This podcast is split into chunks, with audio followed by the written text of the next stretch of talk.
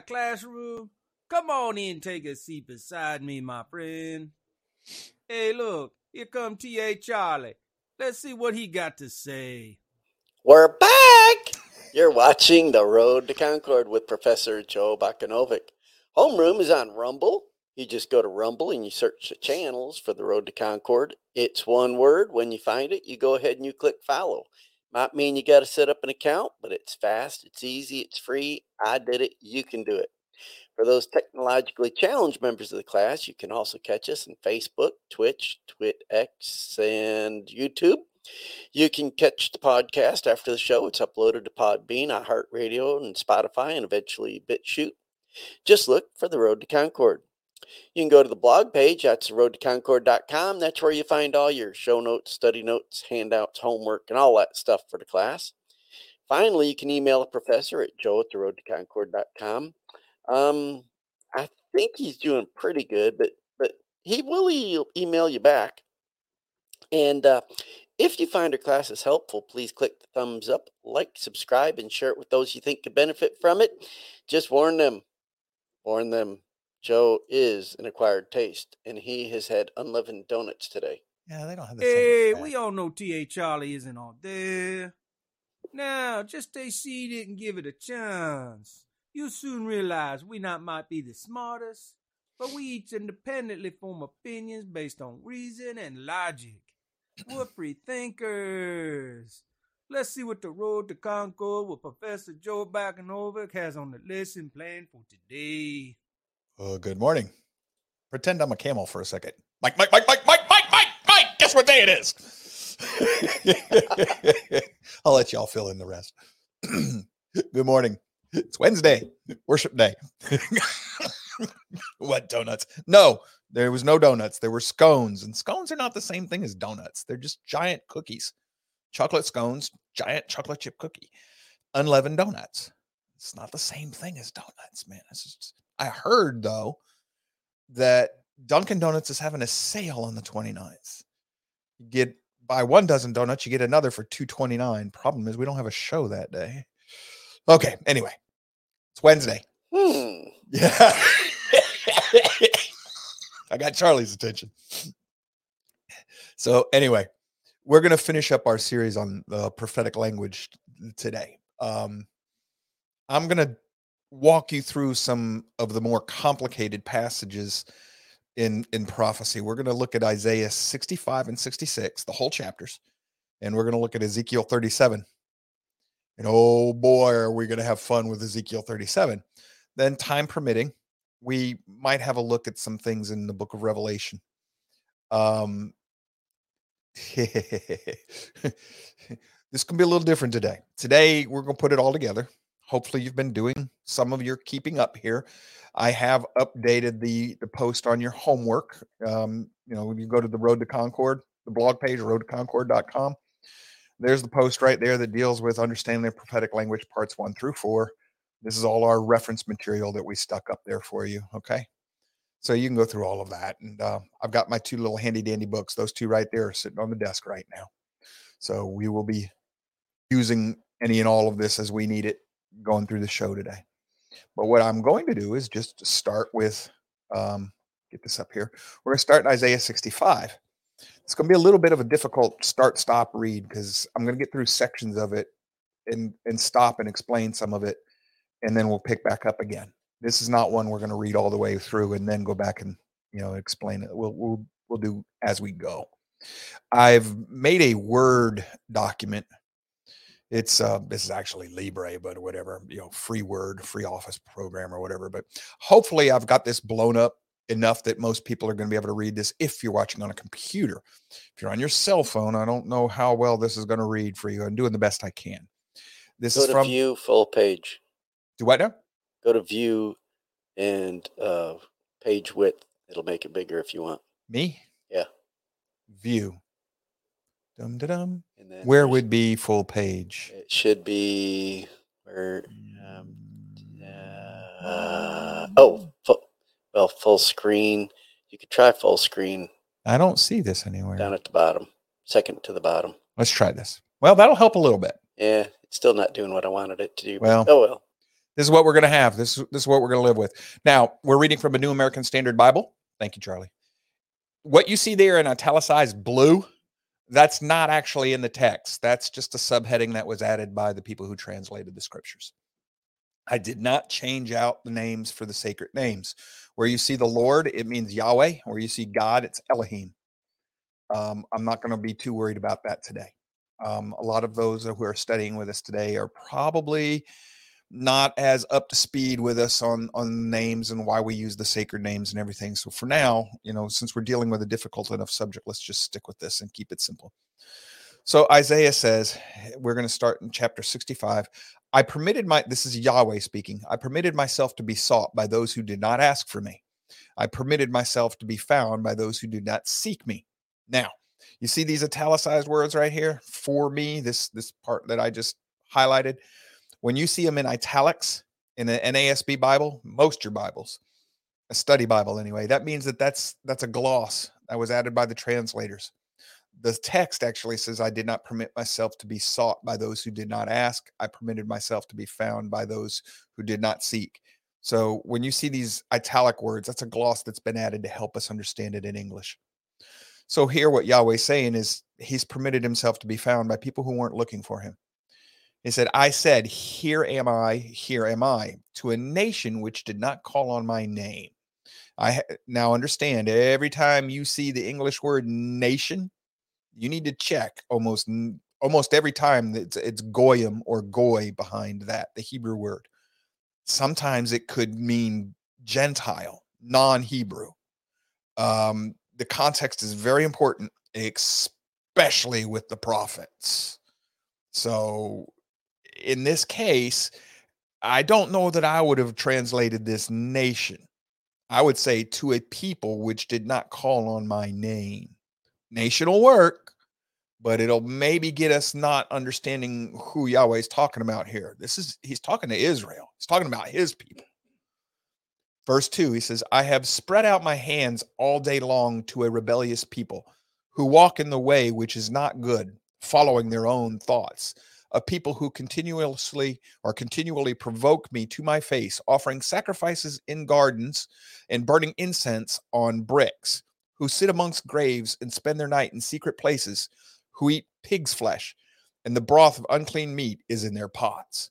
So he's talking about an apostate Hebrew nation He's talking about Israel when it turns away from him. Say it doesn't walk in the way, in the way which is, is not good. They walk in a different teaching, a different um different religious practices. They're making up their own rules here. Yahweh's yelling at them for this basically. In verse 5 he says, "Who says, keep to yourself, do not come near me, for I am holier than you." he's talking about the Israelites. They say, You keep to yourself, Yahweh we're holier than you are. Well, the Pharisees did this, the rabbis do this. The, the rabbis in the rabbinical writings, they say they have authority over the scriptures. And remember, in the Hebrew, holier than you means more set apart than you, means better than you, you know, more special or gooder. Um, so this is a condemnation of his own people, Yahweh's people here. And then it continues. It says, These are smoke in my nostrils, a fire that burns all day, all the day. This is a, a, case where smoke is not a good thing. That doesn't represent prayers in this case. This represents something that's angering Yahweh, angering God. His behold, it is written before me. And in this case, that means the, the, the law is in front of him. Yahweh's looking at his own law, written before me, laid before me, in front of me. I will not keep silent, but I will repay I will even repay into their laps both your own wrongdoings and the wrongdoings of your fathers together, says the Lord. Because they have burned incense on the mountains and scorned me on the hills, therefore I will measure their former work into their laps. You're going to get paid back according to your deeds. This is a book of Revelation. If you're in the book of deeds, you're going to be judged according to your deeds. What you reap, so so shall you sow. And what Yahweh is saying when he says, Behold, it is written before me, he's saying, I have to do this. It's the law. If I don't, I'm not Yahweh. Then he goes here, says, This is what the Lord says. This is what Yahweh says. Just as the new wine is found in the cluster and one says, Do not destroy it, for there is benefit in it, so I will act in behalf of my servants in order to not destroy all of them. I will bring forth offspring from Jacob and an heir of my mountains from Judah. My chosen ones shall inherit it, and my servants will live there. Now, it doesn't specifically reference this, but you remember when Yeshua Jesus says, you know, you don't put new wine into old wineskins? This is similar thinking here. He says, just as the new wine is found in a cluster, and one says, do not destroy it, for there is benefit in it. That's going to be similar thinking. Wine here, in this case, being a new teaching or um, a renewal. But he says, So I will act on behalf of my servants. In this case, it's Yahweh's people, in order to not destroy all of them. I will bring forth offspring from Jacob.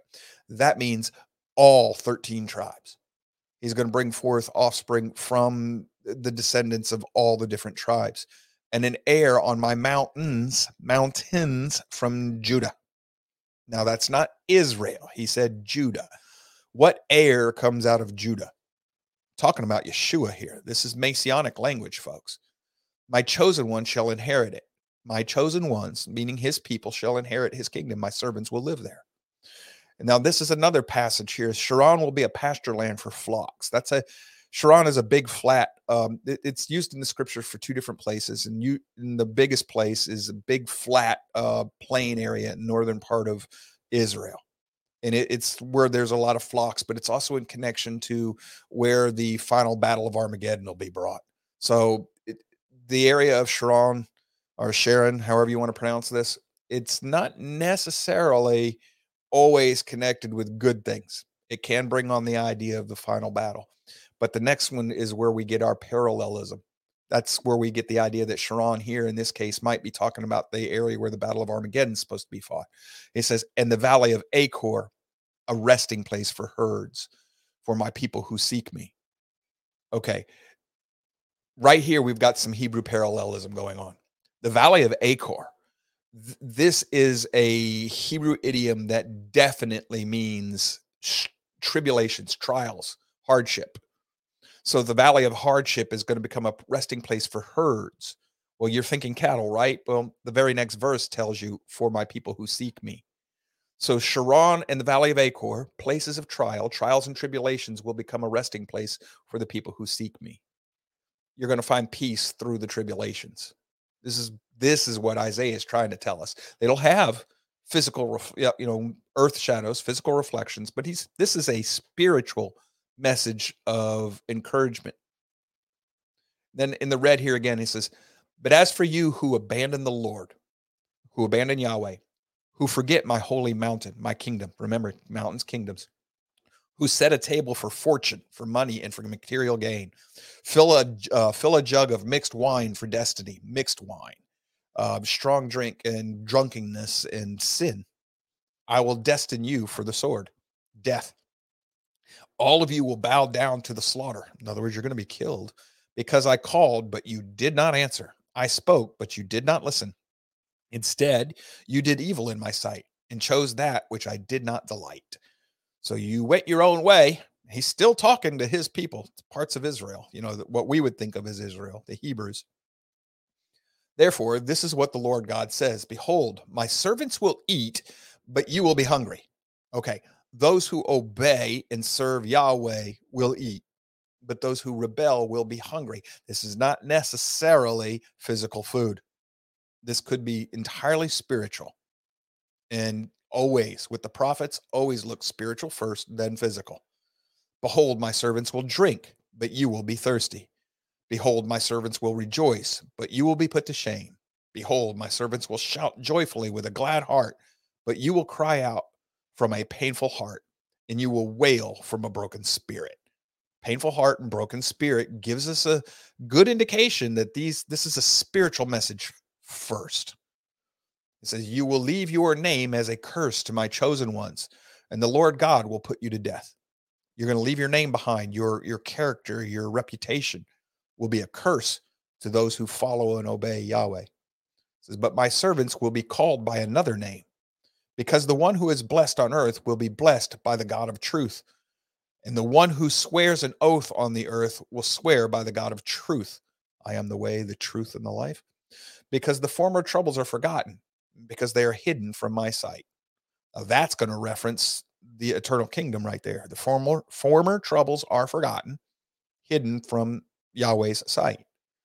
Now, the new heaven and the new earth. This is just the subtitle that's been added in there by the translators. This is for behold, I create new heavens and a new earth, and the former things will not be remembered or come to mind, but be glad and rejoice forever in what I create. For behold, I create Jerusalem for rejoicing. Or in this case, because the for has been added, I create Jerusalem rejoicing and her people gladness. Well, it could be for. It could also be I create Jerusalem at rejoicing in her people are gladness, our gladness. Sometimes our translators don't always get everything perfectly right. Um, not because they don't understand the language, but because they may not understand what the prophet's trying to tell us. And that's why when we approach the prophets, we need to do so with great reverence and great care and not try to force an understanding on everything they say. It's okay to say, I don't have any idea what the prophet's talking about. He continues, I will also rejoice in Jerusalem and be glad in my people, and there will no longer be heard in her the voice of weeping and the sound of crying. No longer will there be in it an infant who lives only a few days, or an old person who does not live out his days. For the youth will die at the age of a hundred, and the one who does not reach the age of a hundred will be thought accursed. Stop. Here's one of the places where we have to go, okay. Um, should I or shouldn't I be reading that as literal? Why do I say this? Well, we've got to understand what um, what the rest of prophecy tells us.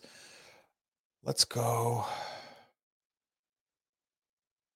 right here. Put this up real quick. Just stick with me.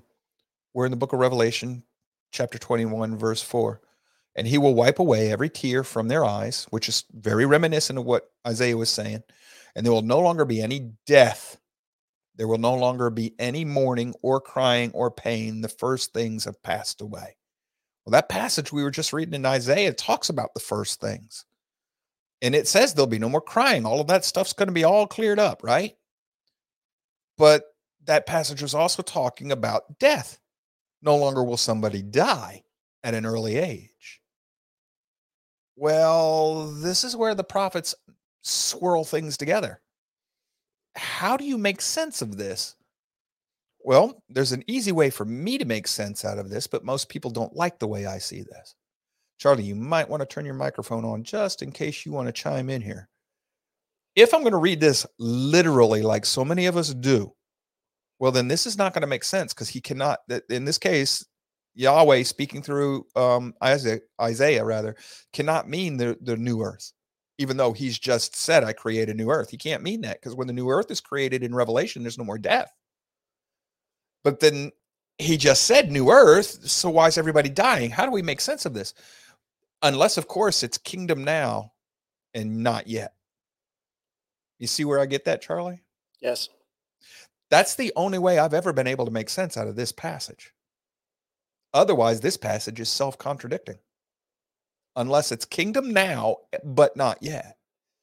In which case, we need to be very careful with this. This is probably spiritual language, not literal. So, in the kingdom age, you'll live a full life if you're a believer.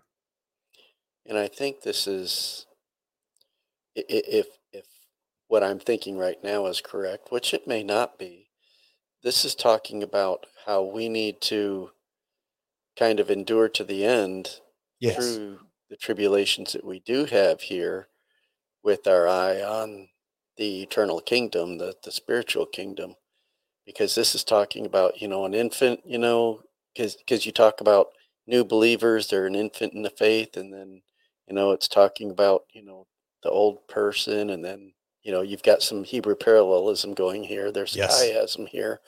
Uh, the youth will die at a age of a hundred, and you know, and, and one that does not reach an age of a hundred be thought accursed. It's if, if you don't hold on till the end, you're going to have problems. Perfect. You saw the chiasm in it. Yes, the chiasm, which helps us under folks. If you didn't see what he's talking about, says no longer will an infant who lives out only a few days, down, down at the bottom, and the one who does not reach the age of hundred will be thought of cursed. Those are parallel. An old person who does not live out his days, for the youth will die at the age of hundred.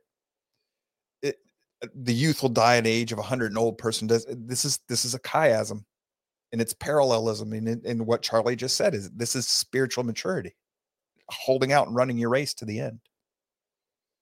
So when we read this without understanding that there's a prophetic language and it's highly symbolic and it's spiritual kingdom first, physical manifestations later, we will often force understandings over top of it that don't belong there or probably don't belong there. So how are we doing with that so far there, Charlie? Yeah, I think we're I think we're good. All right. Let's keep going with this one. And you'll see what I'm talking about in just a minute. Verse 21 They will build houses and inhabit them, and they will also plant vineyards and eat the fruit. They will not build another and another inhabit. They will not plant and another eat. In other words, you'll you will reap your own rewards. You, take care of yourself in, in this regard. For as a lifetime of a tree, so will be the days of my people, and my chosen one will fulfill and fully enjoy the work of their hands, chosen ones. They will not labor in vain or give birth to children for disaster, for they are descendant of the house blessed by Yahweh, blessed by the Lord, and their descendants with them. It will come to pass that before they call, I will answer. While they are still speaking, I will listen. The wolf and the lamb will graze together, and the lion will eat straw like the ox and dust will be the serpent's food. They will not, they will do no evil or harm on all my holy mountains, says the Lord. Okay, now here's here's where we got to be careful with this. The wolf and the lamb will graze together. All right. What is the wolf in Yeshua's way of using the wolf? This is somebody who sneaks into the flock to tear it apart. This is a, a servant of, of Satan, Satan. And the lamb, that's going to be symbolic of the sheep, the flock, you know, Yahweh's people. This could very well be the wolf and the lamb grazed. This is the wheat and the tares. Yahweh will allow them both to live together in in in this period of time, and the lion will eat straw like an like the ox. Don't know what to make of that one, but I do know this: that a lion can't live off a straw. Its digestive system won't process it. So I don't know if we're talking literal here, or if this is more than likely this is this is figurative because, and dusk will be the serpent's food. Well, this could be lion. Who's a lion? Judah. So Judah will eat something that's, you know, straw, whatever, just not meat, not tear things apart, no death, no killing. But the serpent already eats food. Remember Genesis? Well, snakes don't live off of dust. So this is probably figurative. And it says, They will do no evil or harm on my holy mountain. My holy mountain is the kingdom of Yahweh. Well, Joe, we've had wars ever. Yeah, I know.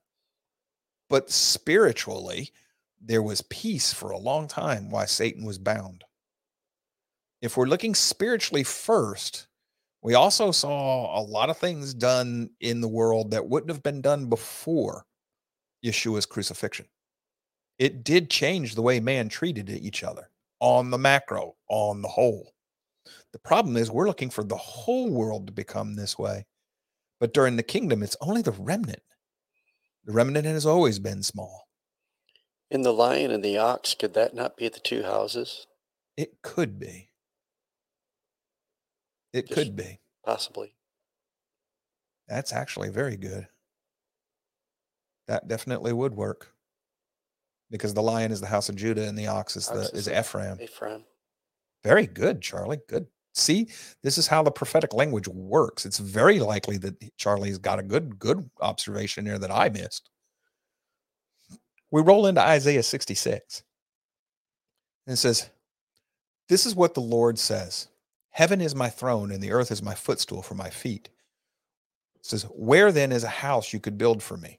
In other words, you people can't build me a temple. I'm bigger than you. It says, Where is the place that I may rest? For my hands made all these things. So all these things came into being, declares the Lord. But I will look to this one, and one who is humble and contrite in spirit, who trembles at my word. All right. Have you heard me tell you before? And I don't know if you've ever caught one of these conversations, but Charlie and I, and Charlie, you're definitely going to want your mic on for this one. Charlie and I have talked about this before. Calvinism says that you're predestined. And I argue that no, not the individual, but the person who does a certain thing was predestined. And Yahweh, before before he made anything, this is creation language. He's made the universe. Before he even made it, he said, Those who seek me, I will choose. And a lot of people like, Joe, where do you get that from? Right there in that last verse. But I will look to this one, this person, this type of person, at one who is humble and contrite in spirit, who trembles at my word. In other words, I will choose these people, this person, the type of the person who is humble and contrite and who trembles at my word. You see what I'm seeing, Charlie? Oh, yeah. It's right there, isn't it? It is. If we want to read it that way. But that seems to be exactly how this is written to me. And it goes hand in hand with we just had a small reference to creation. And then I'm going to choose this one out of creation. When we read this one, we think like, well, the man of of uh, lawlessness. You think one man. No, no, no, no, no, no, no, no, no. That is not necessarily how they talk. This one could mean any person, male or female, any person who fits this definition here humble and contrite in spirit and trembles at the word of Yahweh. He will choose them. And that's the way the Hebrew language works. Yes, it is. But also, if you're humble and contrite in spirit and tremble at the word of Yahweh, there's another word for that in the English language. That's called faith. So I will choose the one who has faith in me. So am I am I in the Hebrew language and the Hebrew mindset? I'm doing okay with that then in the way I'm reading it, aren't I, Charlie? Yes. Got to read as the prophet wants us to hear this. So hypocrisy is rebuked. It says, but the one who slaughters an ox is like one who kills a person, like a murderer. What? Folks, we're talking about sacrifices here. And the one who sacrifices, see, sacrifices, the one who slaughters the ox is the one who sacrifices a lamb is like one who breaks a dog's neck. And the one who offers a grain offering is like one who offers pig's blood. The one who burns incense, incense is like one who blesses an idol. See, like one, like any person well, what's he talking about? If you're offering the uh, the sacrifices and the offerings that you're supposed to offer, why are you like a murderer and like somebody who breaks a dog's neck and offers pig's blood and, and blesses an idol? That's because you're offering your sacrifice in uh, the way of uh, Cain instead of Abel. It's not with a true heart. It's not a true purpose. It's not the way Yahweh told you to do it. You're you're doing it your way or with an untrue heart or just because you have to do it. It's it's it's not something you're doing gladly this is a useless sacrifice. This is useless effort. And in our day, well, we're under the new covenant, Joe. Yes, live your life and treat your body as living sacrifices. Y'all remember Paul's words? So if we're not living the way we're supposed to under the new covenant, guess what? This same language is going to apply to us. We might as well be a murderer and a offering up pig's blood. It says, as they have chosen their own ways, and their souls delight in their abominations, so I will choose their punishments and bring on them what they dread. That passage right there tells us that I just read this, right? They chose their own ways. This is like the northern kingdom. Okay, we're going to worship Yahweh. We're going to put up two bulls. We're going to make our own priests. We're going to make our own sacrifice. They did it. They did it their way. They did what Yahweh told them, but they did it their way. It, it doesn't count for anything. And Yeshua tells the, the Samaritan woman at the well, you, you Samaritans don't know what you worship. So this is this passage is telling us clearly that there is a right and a wrong way. And we are talking, we just left the chapter about the new earth.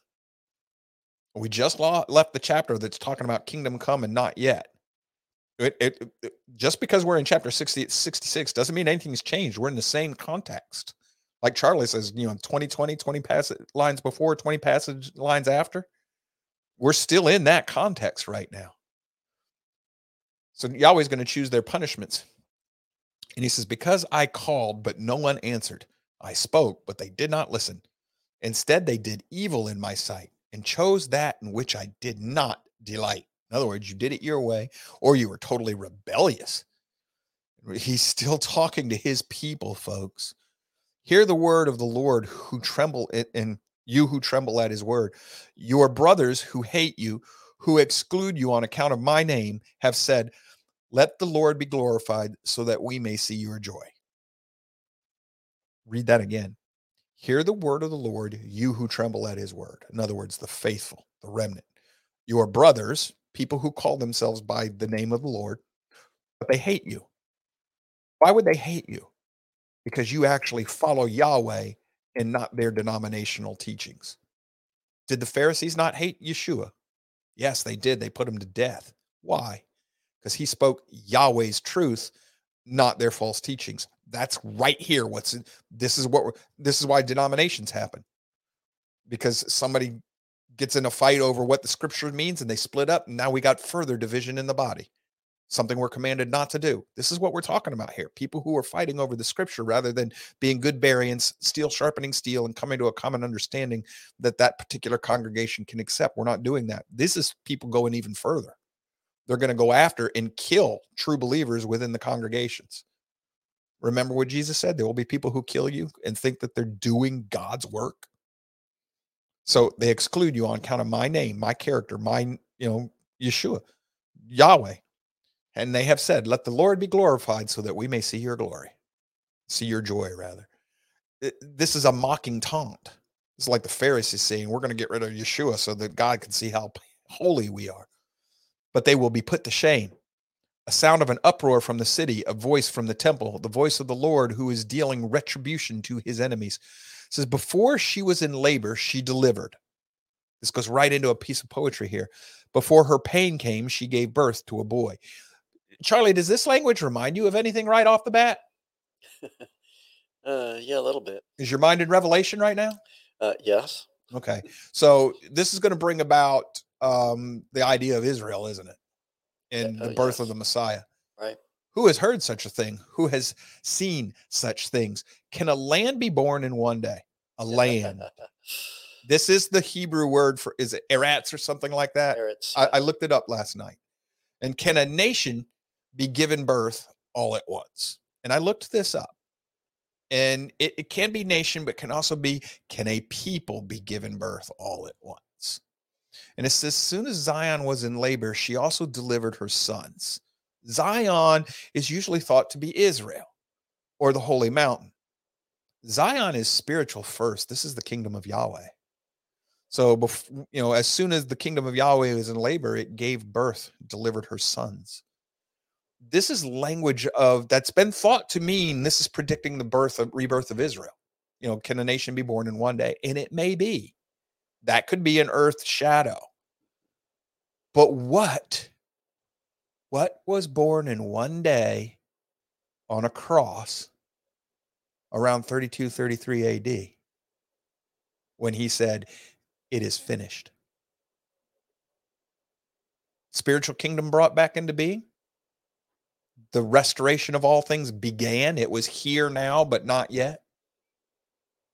Could be. I always look spiritual first. That's how I'm seeing this. I will see physical reflections. That doesn't bother me at all, but I'm looking spiritual first.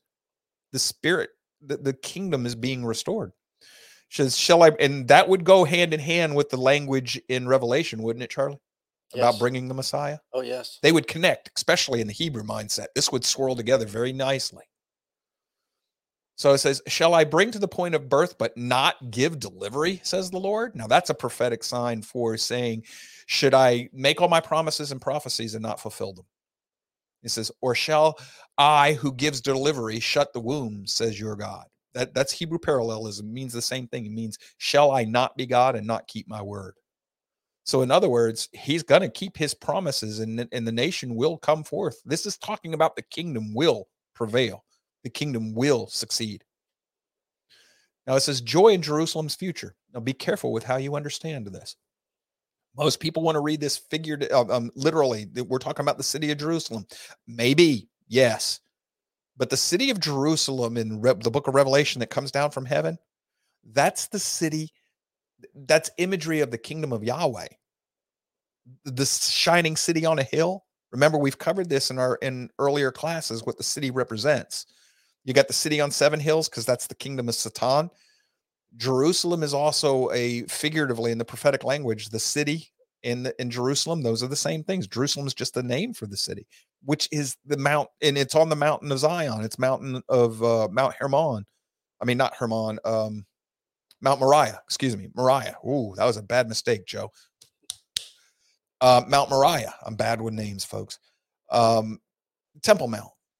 But all of this is imagery that goes together. It says, Be joyful with Jerusalem and rejoice for her, all you who love her. Be exceedingly glad with her, all you, all you who mourn over her so that you may nurse the satisfied with her comforting breasts, so that you may drink fully and be delighted with her bountiful breasts. This is nourishment, the city, the kingdom. For this is what the Lord says Behold, I extend peace to her like a river, and the glory of the nations like an overflowing stream. And you will be nursed, you will be carried on the hip and rocked back and forth on the knees, comforting a child. This is giving you the imagery of a mother nourishing and feeding and growing a child. Yahweh, he just just talked right up here about bringing forth his kingdom, his people, his nation. Now I'm going to nurse you and I'm going to rock you back and forth on my knees. That's what he's talking about. It's going to take care of his people. As one whom his mother comforts, so I will comfort you, and you will be comforted in Jerusalem. Okay, that's that's parallelism right there too. In Jerusalem, folks, you can't all physically fit into that city. Not all believers can do that. This is new heaven and new earth stuff, right? We're still in that context. But you can do it if it's a spiritual kingdom and the whole earth is filled with the mountain of Yahweh, because then Jerusalem would be everywhere on the earth. Yeah, Joe, but the, the measurements in, in, in the book of Revelation. Yeah, yeah, yeah. You better be careful with that. Pay attention to the to the numbers that are used there. That that's figurative language as well. Remember, the prophetic language is figurative. Look for the spiritual first, then the physical. This is verse 14. Then you will see this, and your heart will be glad, and your bones will flourish like the new grass. Bones. Hold on to that. That's going to be important in the next chapter we read after this one. And the hand of the Lord will be made known to his servants, but he will be indignant toward his enemies. This is judgment day things again. Please pay attention. We're in the new heaven and the new earth, right? We're we're in the i'm gonna i'm gonna cradle and love and and nurture my people jerusalem but i'm gonna be indignant to my enemies. Well what are his enemies? For behold the lord will come in fire and his chariots like the whirlwind whirlwind to render his angry a- anger with fury and his rebuke with flames of fire for the Lord will execute judgment by fire and by his sword on humanity, that sword being the word of his mouth. And those put to death by the Lord will be many. We are firmly in the book of Revelation right now, folks. Those who sanctify and purify themselves to the gardens, to go to the gardens, following one in the center who eat pig's flesh, detestable things, and mice will come to an end altogether, declares the Lord. Okay, what's that got to do with anything, Joe? You think that you've been given away with the with the um the la- the uh, dietary laws. I, I know a lot of believers have been taught, well, the dietary laws aren't there anymore. Why? If the dietary laws are gone away, this is this is very likely before the second coming. This passage here. Remember, Yesh- Yahweh sends Yeshua back the second coming and he destroys all the non-believers with fire in the word of his mouth? Isn't that what this? For behold, the Lord will come in fire, and his chariots like the whirlwind, to render his anger with fury, and his rebuke with. So this is second coming, right? So at the second coming, he's after people who are still eating pig's flesh and mice and detestable things and doing it their own way. But I thought that that that wasn't a problem anymore. I don't know that it's going to cost you your salvation, but you better wrestle with that dietary thing because it's not what you're eating, it's whether or not you're being obedient. That's what's really in, in focus here is your willingness to be obedient. Did you see in Isaiah 65 and 66 where he talks about my obedient servants versus everybody that does it their own way? And something about this that we don't catch in the English because we, we are usually use the word holy. Set but, apart. But in Hebrew, it's set apart. So when you're doing these things, you're separating yourself from those others that will be under that condemnation. So that's how you're, it, it's kind of a sign of your separation. Right. Set apart from the world. Right. You're not worldly. Um, that's why we wear, well, hold on. That's why Charlie and I wear our tzitzit. The little, right here. Yep. The Lord tells you to put those on the corners of your clothing. And it's all it is, is to remind you to keep his word, remind you that he's with you, keep you straight in your thoughts during the day. Um, we don't do it because we're trying to earn our thing, way into anything. We, we're not doing it because we're legalistic. I do it most. I, I'm not sure I'm still required to, but I do it mostly just to remind myself he's with me. He's watching me all the time. And half the time it doesn't work, but that's an excuse that scripture doesn't support. Scripture says you can live righteously. And it and it's a visual indication even to others that you were Yes. set apart. I, I, Yep. I know I had an instance where I walked in somewhere and and the guy saw my tzitzit and he goes, "Oh, you're a member of the tribe," And because he was Jewish, and, Yep. and it helped me out. BB and I were leaving Walmart, I mean, uh, Sam's one day, and the, and the gentleman checking us out said shalom when he saw it. So he understood. And he was Israeli too. so that's the passage we're in. So we're going to continue now. It's in verse 18. It says, For I know their works, their thoughts. The time is coming to gather all the nations and tongues, all the Gentiles and tongues, and they shall come and see my glory. And I will put a sign among them and send survivors from them to the nations. I will send fishers of men. Tarshish, Put, Lud, Meshech, Tubal, Yavon, and to the distant coastlands that have neither heard of my fame nor seen my glory. And he's going to send out the apostles and he's going to send out his disciples to go teach the gospel. So, look, at the very least, we're in swirled language here, aren't we, Charlie? Th- th- This is neither Oh, very yes. end times nor we, but we are in what we would think of as the church age at some point. And all of this imagery is swirled together. Because, you know, if this was very end times, like a lot of people think, well, it would have been after his gospel had been preached to all corners of the earth, wouldn't it, Charlie?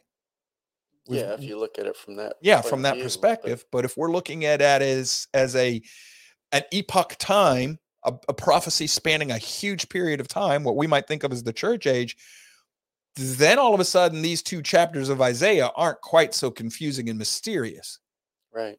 They start to make a little bit more fuzzy shape. So neither my fame nor seen my glory and they will declare my glory amongst the nations. In other words teach the gospel. They shall bring all of your countrymen from all the nations as a grain offering to to Yahweh to the Lord on horses in chariots in litters on mules and on camels to my holy mountain in Jerusalem. Well if this is the spiritual world where's the mountain?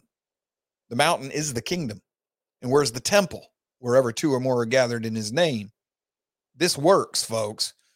So says the Lord. And just as the sons of Israel bring their grain offering in a clean vessel to the house of the Lord, clean meaning set apart, I will also take some of them as priests and Levites, says the Lord. Now, Charlie, if they're not natural born Levites, they can't be priests. Otherwise, Yahweh's breaking the law, is he not? Uh, But Well, if they're it- it- from the lost tribe of the Levites, from the house of Israel, then that works, doesn't it? yes, but you also have a high priest that is not of the tribe of Levi. But he's of. Melchizedek, He's of Mel- Melchizedek. So Melchizedek. yeah. And- But he's going to take them priests, Levites, says the Lord. This kind of, I don't think we should read that literally. I think that's spiritual. Are we not, as believers under the new covenant, a nation of priests? Yes, and and it and if you if you look at it, you, you have to go back to even before uh, Mo- Mo- Moses, Right. Because who were supposed to be the original priests? It was the order of Michael, um, however you pronounce well, it. well, you could do that, but but if you if you see the progression there, the firstborn Yes, were set apart to Yahweh. yes. But instead of doing that, he designated the tribe of Levi to serve in that capacity. hmm So the firstborns actually serve in that capacity if you go back, you know, even further.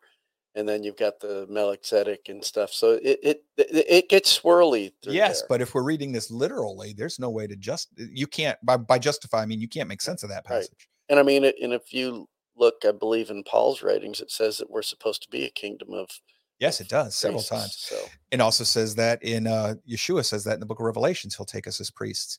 Now, here's the thing Isaiah is writing before the cross. So if he wants to talk to his audience about priests, he might use Levites yes, because the idea is still going to work. He doesn't have to worry about the nitpicky, well, it's actually the order of Melchizedek or whatever. He doesn't have to worry about that. That's not what he's trying to communicate to his audience. In other words, he's going to take for from the Goyim, from the nations, priests. yes. You know how shocking that is to a Jew? oh yeah, yeah. It would be. Uh, yeah. Yeah, but- Okay, there's what we're really hitting at right here. This is going to be like, holy crap, no, Yahweh, no, we're the chosen people. And here's Yahweh telling them, no, no, no, I'm going to gather from all the nations. yes, and and really, wh- what is a priest is just somebody that's set apart to do specific things within uh, the kingdom. So, you know, Well, just let's keep going, right? We're still, for just as the new heavens and the new earth, which I make, will endure before me, declares the Lord, so will your descendants in your name endure. And it shall be from new moon to new moon and from Sabbath to Sabbath, all mankind will come to bow down before me, says Yahweh. okay. Now there, there may be some parallelism going on here. There's here. a that- lot going on right that there. people don't see because if you go back up there, it talked about a sign will be given, Yep. and here we're talking about from Shabbat to Shabbat. That's a Uh, sign. very possibly, I don't know for certain, The Sabbath that, is a sign. but that sign that was talked about earlier in this chapter may be talking about the, the Shabbat, the Sabbath. But you're also here now. You are talking about after the judgment. Because look what the very next passage is. Then they will go out and look on the corpses of the people who have rebelled against me, for their worm will not die and their fire will not be extinguished.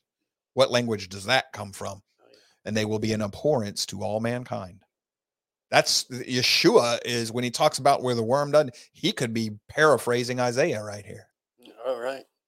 And remember, why are we keeping the Sabbaths and the in the new moons in the in the eternity?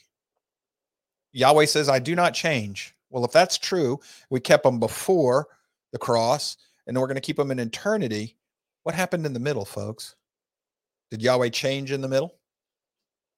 No. The new moon festival and the Sabbaths, and the new moon's actually part of the Sabbath, they never went anywhere. We were supposed to still be keeping these things. And there is a small remnant that always has. It never quit. That's why the Sabbath was never lost.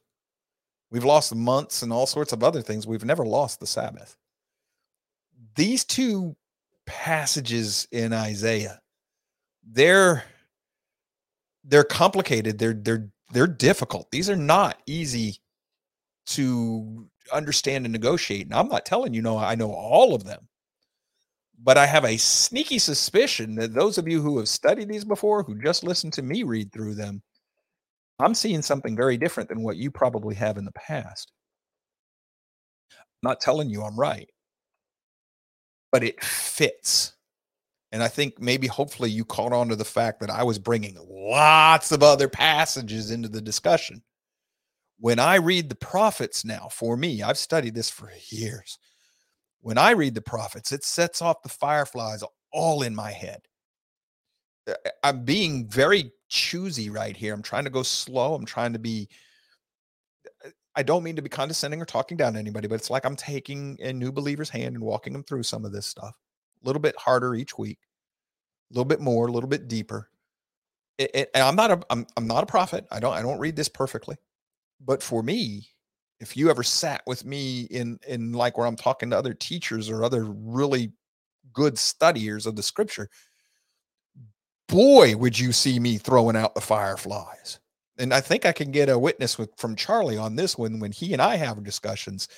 I sling all sorts of scripture into these things that and when I do, it starts connecting, doesn't it, Charlie? Oh yeah. Yeah. It, it's there. And it'll come to you too as you study it. Yeah. But if- you, have got to spend time in the Word, and you've You got to know the whole scripture. the whole scripture. Um, the the passages we just read, uh, th- there's connotations of all of that in the book of Revelation. And we're gonna when we're gonna go to a break, when we come back, we're gonna do Ezekiel 37, the dry bones and the two sticks. Oh, do I read that differently? You'll see. But the whole book of Zechariah is the book of Revelation. There's almost nothing in the book of Revelation that isn't touched on in the book of Zechariah. But that that won't make any sense because most people think Zechariah is talking about the very end, the very very end, the second coming. Uh, But if you read it in the context of the whole scriptures, it couldn't possibly be. He has to be talking about the only thing that's ever made sense for me, the only thing that doesn't in my mind put scripture in conflict is he's got to be talking about the kingdom now but not yet. And didn't Yeshua say the kingdom has come upon you? But it isn't fully here yet.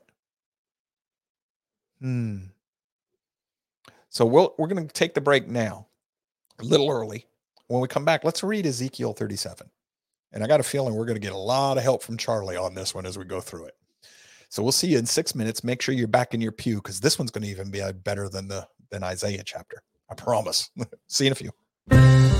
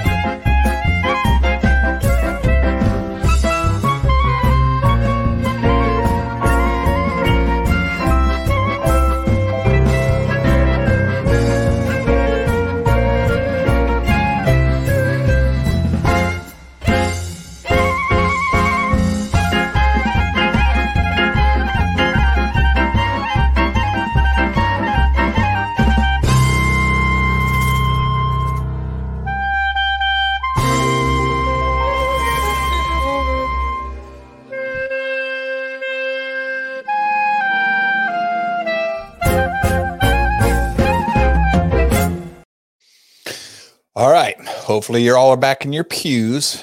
We're going to get going here. We're going to be reading Ezekiel 37. I'm going to read it just a little slower than I was doing Isaiah. We're going to have to do a lot of popping in and out on this one, and we probably should expect Charlie to chime in whenever he feels like it. I'm going to be reading this in a way that might end up being different than what most of y'all have ever heard before.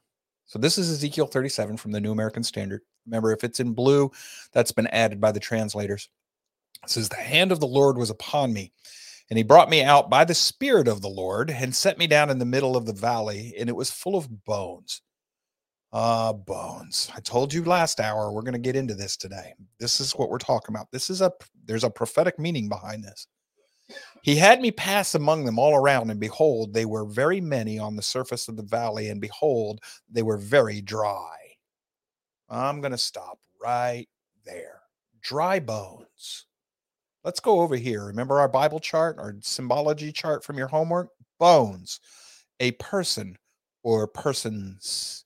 Judges 9 2. It says, uh, Speak, I pray ye, in the ears of the men of Shechem whether it is better for you either that all the sons of Jerubbaal, or whatever the heck his name is, which are uh, three score and ten persons, reign over you, or that one uh, one reign over you. Remember also that I am your bone and your flesh. So that's a person, bone and flesh, as in re- relative and all. But now we go to 2 Samuel 5 1. Then came all of the tribes of Israel to David and unto Hebron and spake, saying, Behold, we are thy bone and thy flesh. So bones can be symbolic of people, a people, like, you know, you're born to each other. But in the prophetic language, dry bones, lack of the Holy Spirit, human impossibility, and extreme hardship. What's going on in Ezekiel 37? These dry bones may very well be the bones of dead people, but that's not the spiritual message being described here. Let's keep looking.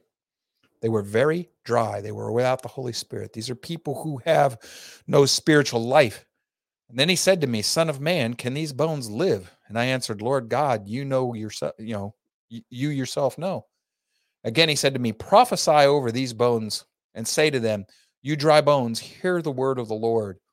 This is what the Lord says to these bones Behold, I am going to make breath enter you so that you may come to life, and I will attach tendons to you, make flesh grow back on you, and cover you with skin, and put breath in you so that you may come to life, and you will know that I am the Lord.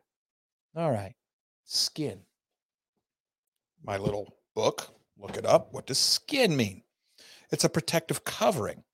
In the New Testament, anyone in the body of Christ who is the protector and covers other members is like part of the great spiritual skin, Christ being the skin over the body. This verse is referred to in the famous dry bones about a people who will be formed and raised up as an army and as one man in the last days. This prophecy refers to both natural Israel and the church. And he will cover all his believers with his protection, and he will then breathe the resurrected life into us as a body and as never before but also as a kingdom. Do you remember it says that I'll put my spirit into you in uh, Jeremiah, the new covenant, right? Um, Charlie, what does the spirit do? Doesn't that give the life? Yes. It's life giving. Yes. So, who in Jeremiah was that promise actually made to? Judah or Ephraim? Uh, this would be to Ephraim. You know, it's made to the house of Israel. These bones here, these are people who have no spiritual life. They're spiritually dead. They were divorced. It's talking to Ephraim. And yes, it's also talking about at the very end of time when everybody's reunited. This everybody reads and says, This is Israel coming back as a nation. Maybe that prophecy would work for all of those. Would it not, Charlie? Yes. So sometimes when we look at the physical world and we say, see, it means this, no, it means that, no, it means that, spiritually, it means all of those things. Anytime I bring a spiritually dead body, the bones, dry bones, spiritual death, if I bring it back to life spiritually, it fits this prophecy. So rather than the body dividing over how we read it and see it in the physical world, if we looked first to the spiritual, then to the physical, we could agree and unite a lot easier than when we fight over it because we all have a different we, we're all seeing one of the earth shadows when there could be many is that working for you charlie? Yes. all right verse 7 let me pop this back up so y'all can see it a little easier. So i prophesied and I, as i was commanded and as i prophesied there was a loud noise and behold the rattling and the bones came together bone to its bone and i looked and behold tendons were on them and flesh grew and skin covered them but there was no breath in them. Then he said to me, Prophesy to the breath, prophesy, Son of Man, and say to the breath, The Lord God says this Come from the four winds, breath, and breathe on these slain so that they may come to life. So I prophesied as he commanded me, and the breath entered them, and they came to life and stood on their feet, an exceedingly great army. Um, Charlie, the Hebrew word there, breath, is ruach. It is. Would you like to tell the audience what else that means? uh, uh, how long do I have? as long as you need. Because I mean, ruach is. I mean, it means wind. It means breath. It means it can even mean life, as it's talking about here. And uh, the Holy Spirit. Spirit. Uh, you know it. Yeah. So would that not fit with while. the new covenant, Oh yes, absolutely. bringing the spiritually dead back to life? Because Yes. even Judah was spiritually dead at the time, even though it wasn't divorced. They were not in covenant, proper Right. covenant with Yahweh. Ha. So now the vision explained. Then he said to me, Son of man, these bones are the entire house of Israel. Gee, I wonder why I was getting the impression that we were actually talking about people and not a nation. Remember, if we keep reading, the prophet will explain it for you. Behold, they say, Our bones are dried up and our hope has perished. They were divorced. We are completely cut off. Therefore, prophesy and say to them, This is what the Lord says Behold, I am going to open your graves and cause you to come up out of your graves, my people, and I will bring you into the land of Israel. Then you will know that I am the Lord when I have opened your graves and caused you to come up out of your graves, my people, and I will put my spirit within you, and you will come to life, and I will place you on your own land. Then you will know that I, the Lord, have spoken and done it, declares the Lord. Now, this is a difficult one. Everybody says, well, that's definitely that's that's the resurrection. Yes, it could be. Which one? First or second? What, what, what, what do you mean, Joe? Well, if you are a born again believer now, before the second coming of Christ, before the resurrection, you are still you, you died with Christ and you're raised again a new man into the living wor- into the kingdom in eternal life. Your your name is now in the book of life. You've been born again. You're your first resurrection. Uh, I know a lot of people don't necessarily believe that's the first resurrection, but Paul says it is. Uh, So, when did you come out of your grave? When you were born again, or are you waiting for when you come out of your grave after having physically died and then get resurrected and come out of your grave? And when exactly does the Holy Spirit enter you? I thought that happened when you became born again, when you crossed over and you became a Hebrew. You see, it could be all of that and more. You seeing anything here, Charlie, that's setting off any fireflies? Well, yeah. I mean it. the answer is yes. the answer is yes. Because when we, when, if we, these prophecies are deep, folks, they're broad and deep and they span courses of time. And when we try to narrow them down and, and put a hyper focus on them, we take them out of their proper context. We pervert them. And that's when we end up arguing with each other when we shouldn't be. Now let's go over the reunion of Judah and Israel. Because we've already seen right up here, this is important. Son of man, these bones are the entire house of Israel. Now that doesn't, that's house of Israel. Does that say Jacob?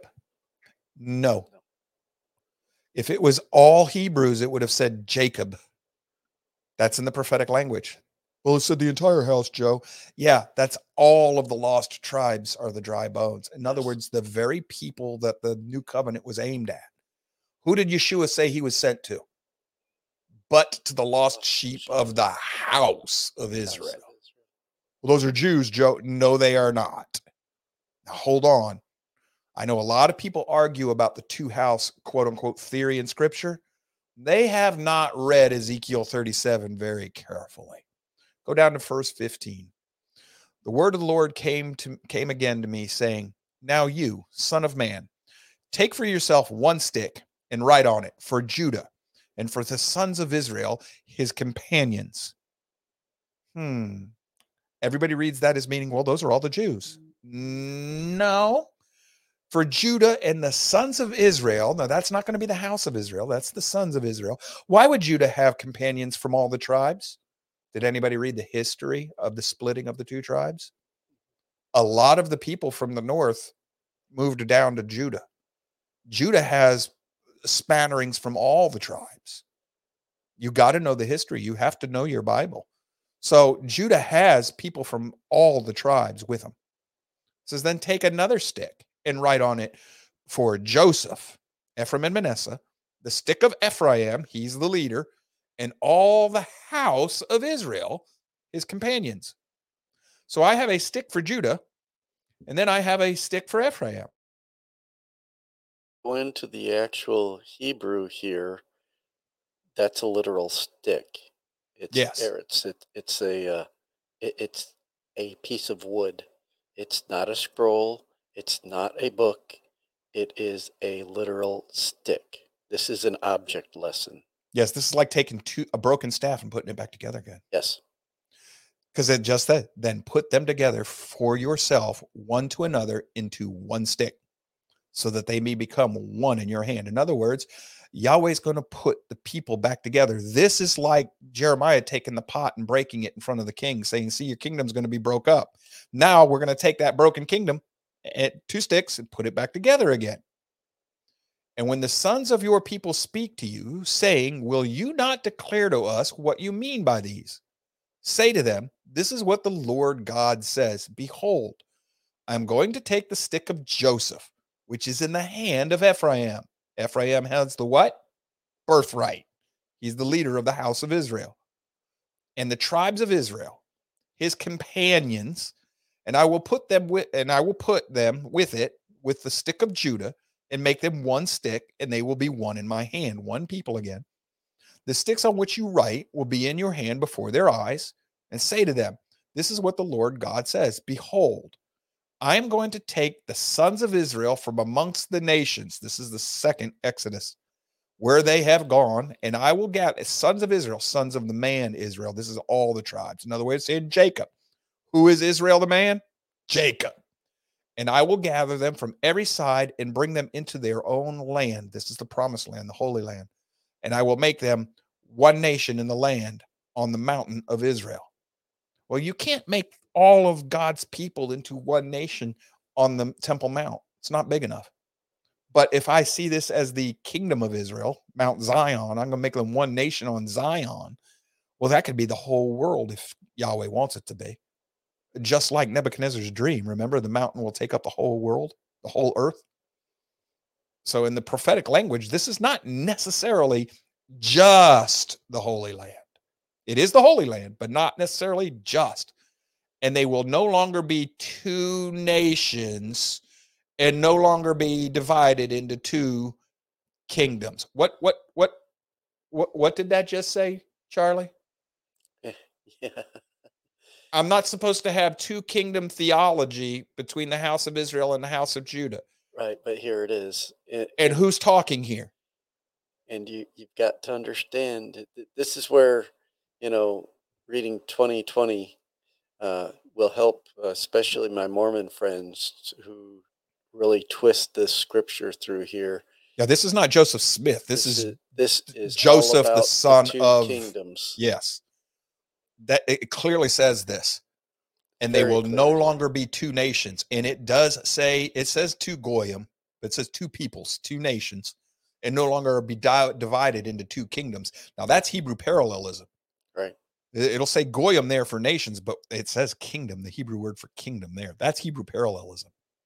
The two nations are the two kingdoms. They're also the two witnesses.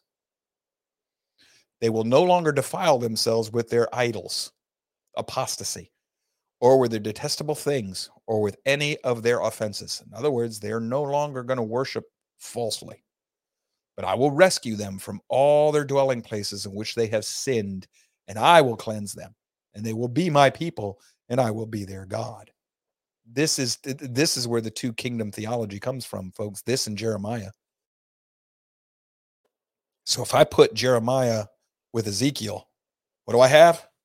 Two witnesses. And on the, and then it, you're going to get it in Isaiah too if you're reading. And on the testimony of two or more witnesses, witnesses from the prophets, you've got sound doctrine right here, folks. That right here, there'll no longer be two nations. This is not figurative uh, language. So does it say they'll be like unto two nations or in a vision to? No, straight up, plain old. This is not prophetic language. This is just plain speak. They'll no longer be two nations or a divided kingdom. They're going to be one people in his hand. The Davidic kingdom is this is the title that's been added by our translators. And my servant David will be king over them. Stop. My servant David, David's dead. Well, he's not talking about David or David. This is Yeshua. This is the Messiah, my servant, the Messiah. Well, how do I know that? It's going to be king over all of them. Yeah, but this is after uh, David's long gone when the tri when the two houses are split. So he puts them back together. What's he going to resurrect David and not everybody else? No, no, that doesn't work because other parts of the scripture tell us that when every when the resurrection comes, it's everybody. The dead, uh, uh the whole sea gives up all its dead, believers and non-believers. Another way you could translate this is my servant beloved will be yep. king over them because that's or my beloved servant. Means. Yes. Yep. So this is messianic language. And it says, and they all have one shepherd. Okay, that there's more Hebrew parallel. Who's the shepherd over the kingdom? I'm the good shepherd. That's Yeshua. It's the Messiah. And they will walk in my oh whoa whoa whoa whoa whoa whoa whoa, wait a minute walk in my ordinances. I thought that's the, that's the Torah, isn't it? I thought the law is going to be dead under the Messiah. Well, no, Joe. This is the this is the millennial reign. Uh, yeah, you better check yourself when you think that millennial reign thing started. Is is is Messiah the Lord and Savior right now, seated at the right hand of the Father? Is is he not your Yahweh's servant? Is he not reigning over you? If he isn't, then he's not your Lord and Savior. He's not your Lord. So if he reigns in your life, he's your shepherd. Uh remember, we were just told don't do it your way. Be careful with that. Keep my ordinances, keep my statutes, follow them and they will live on the land that I gave to my servant Jacob, in which your fathers lived. And they will, oh, Joe, that that that right there, that's just that that's a holy land. See, this is you're confused. Uh, am I? Am I? They gave from the river to the river. Yahweh gave that to Abraham and his descendants. You know what else he gave Abraham? The promise to eventually take back the entire world. Oh, you missed that in Genesis, didn't you? You better go back and study Genesis real close. Yahweh says he will take it all back. It will all be his inheritance. The Gentiles, the Hebrews, and the entire earth will come back to him. So be careful with this. And it says they will live on it, and they and their sons and their sons' sons forever. And my servant David, or the Messiah, or my beloved, will be their leader forever and I will make a covenant of peace. Oh, whoa, whoa, whoa, wait, wait a minute. The book of Revelation says that the Messiah eventually gives everything back to the Father. But here, David's going, uh, you know, Messiah is going to be, unless, of course, the Messiah is the Father. Okay, anyhow. And I will make a covenant of peace with them. It will be an everlasting covenant with them. And I will place them and multiply them and set my sanctuary in their midst forever. That's not the word for temple, that's his dwelling place in the hearts of the believers. My dwelling place also will be amongst them. What does Emmanuel mean? God amongst us, right? And I will be their God, and they will be my people. And the nations will know that I am the Lord, the Goyim. The Gentiles will know that I am the Lord who sanctifies Israel when my sanctuary is in their midst forever. Ezekiel 37 is not all that difficult, folks. It's talking about the reunification of the two houses. Now, when did that happen? um, what house did the first converts to the Messiah's new covenant, what, what house did they come from? They were Jews. First to the house of Judah, then to the house of Israel. The first, the first the apostles they were from the house of Judah. This idea that the church has replaced the Jews? Oh, nay, nay. Mm-mm. Remember, yeah, if you think that the church has replaced the Jews, then you've thrown a whole lot of God's promises out the window. Because he said, man, if you're going to replace it, if you're going to replace the Jewish people as my chosen people, then you got to get rid of the sun and the moon and the stars. Are they still up there in the heavens? Yep.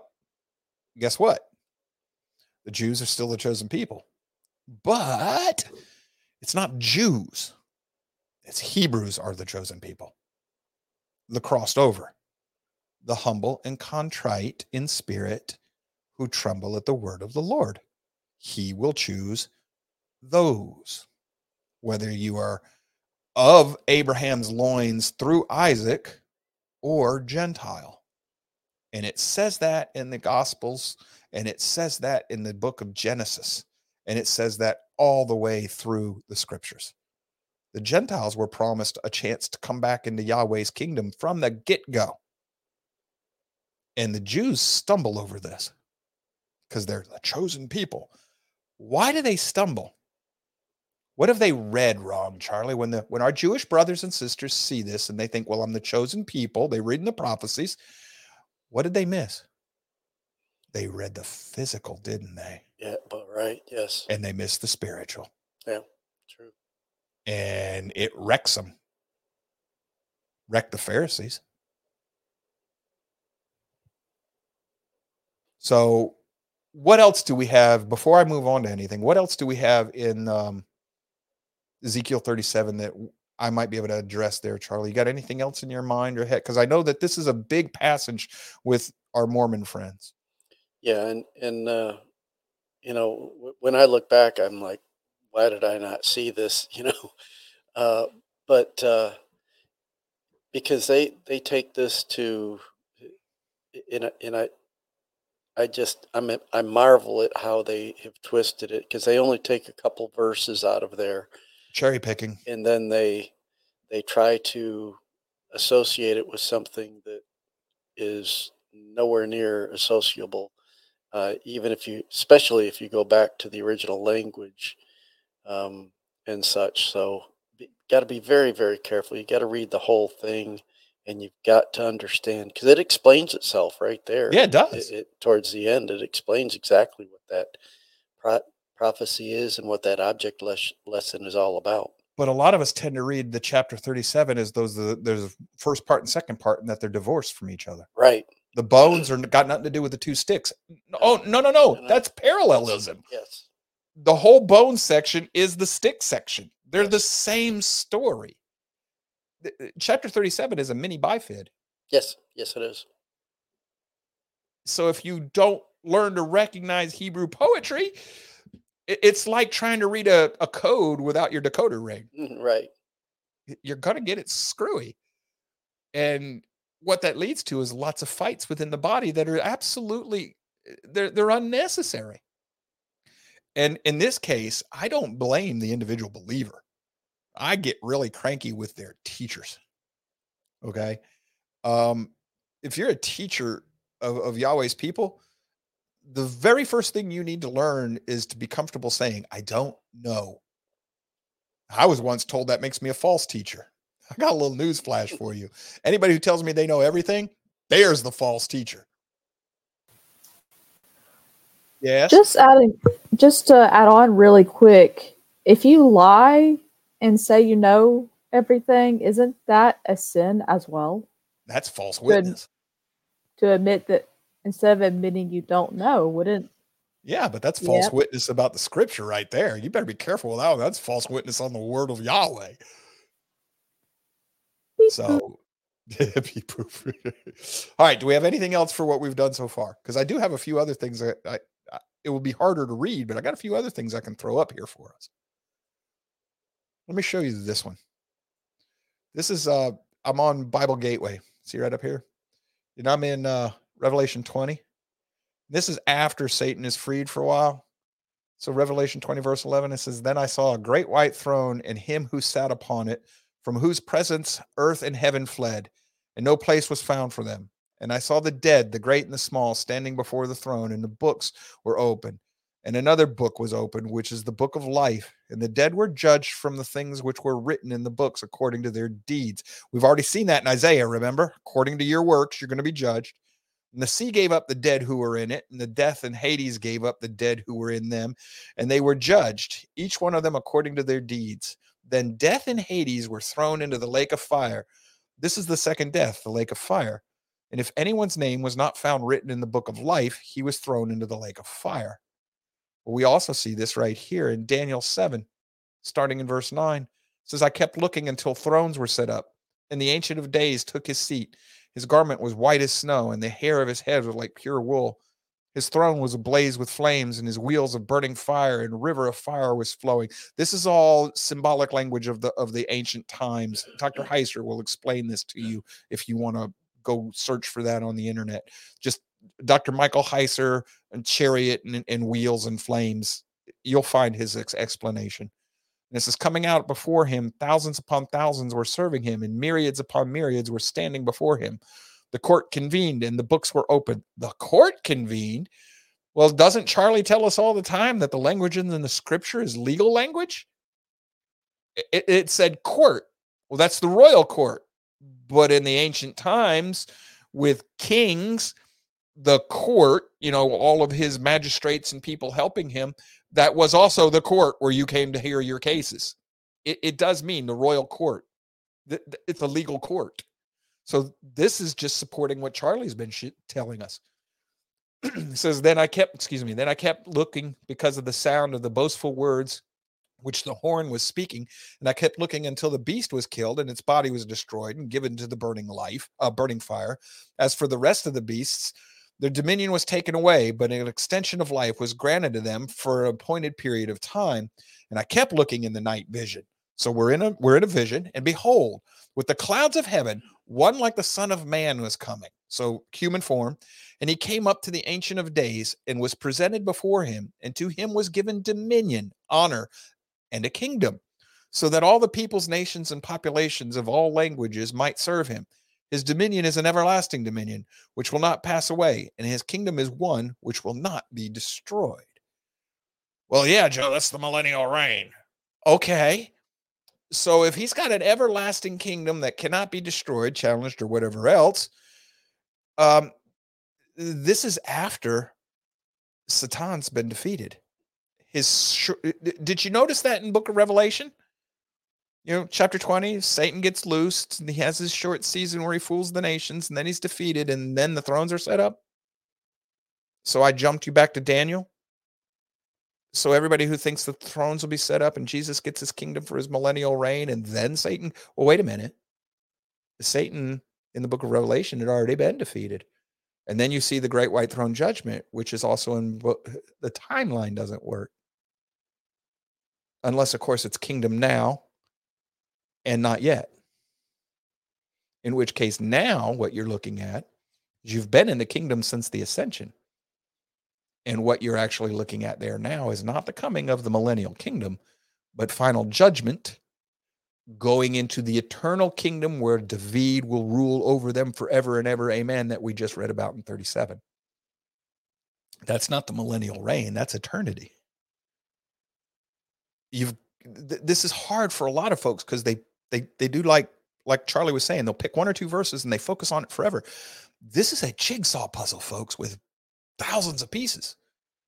You got to collect all the pieces, and then you got to like, okay, well, this is a point in time, and this is a point. In, and you got to start looking like one of these conspiracy, you know, Bible conspiracy geek. You know, all your post-it notes on the wall, and you're trying to connect them into the line so they all make make make sense. When this is the the linear timeline as we perceive it.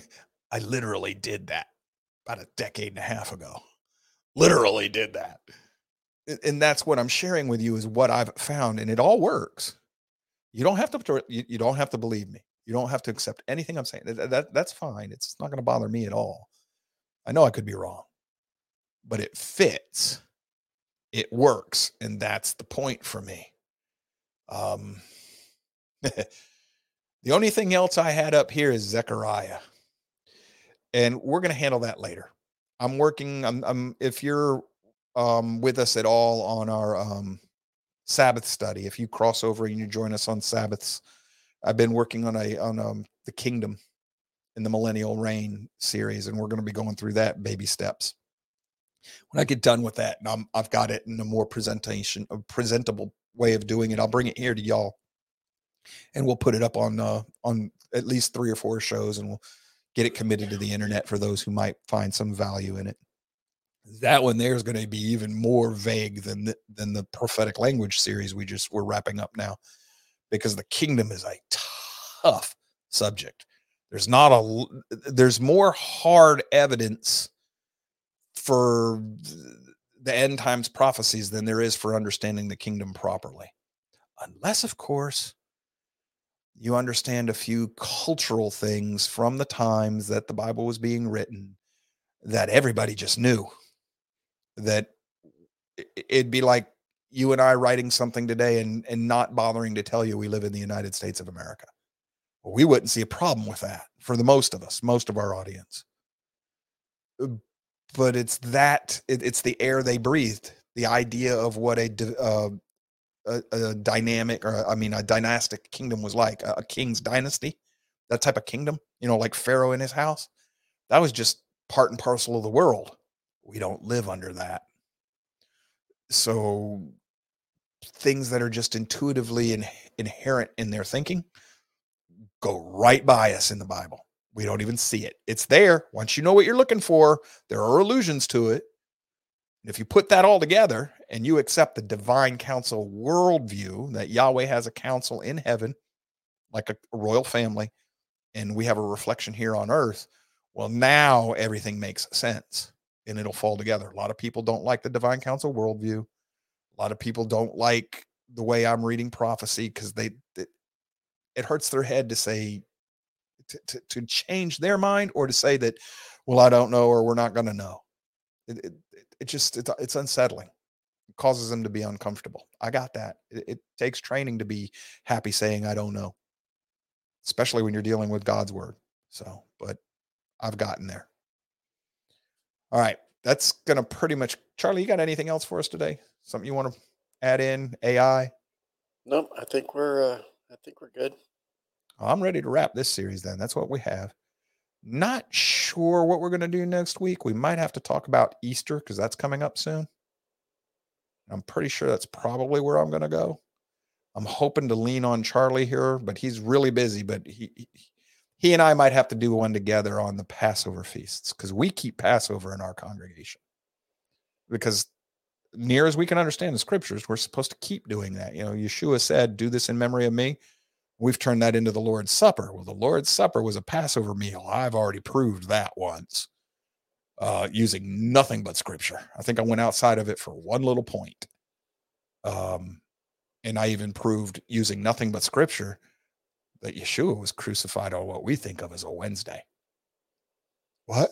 Oh yeah, the timeline is in you, wasn't it, Charlie? The oh, timeline no, was right there. That's definitely there it nobody bothers to use all four gospels to put the timeline together. Yeah. Yeah. If you do, all three full days and nights are right there in sure. the Bible. Yeah. So it wasn't a Friday. um he'd like a class on how to observe Passover and Feast of Unleavened Bread. So would I. Oh crap. You're aiming that at me, aren't you? Well, well, no, I'm just saying. oh, you want to help us do the class? And okay. Well, I mean, I, I you heard I'll, that, Aaron. I'll, I'll, Charlie volunteered to help. I'll help, but I ain't saying I'm doing it. All right. Well, we'll we'll have to get on that, Charlie, because that's going to catch up on us real fast here, yeah, folks. Yeah. Um, but we'll go over that next week or two. So th- the next week or two, we'll be dealing with Easter and Passover. That we've got to serve as best we can here on this show. So that's what we're going to be tackling those those things right there. So if we don't have anything else on the board at the moment, we're going to wrap up for the day. We're going to thank you for still being with us. And for those of you who are still helping us pay the bills around here, the bills didn't go anywhere. We just cut back to one day a week.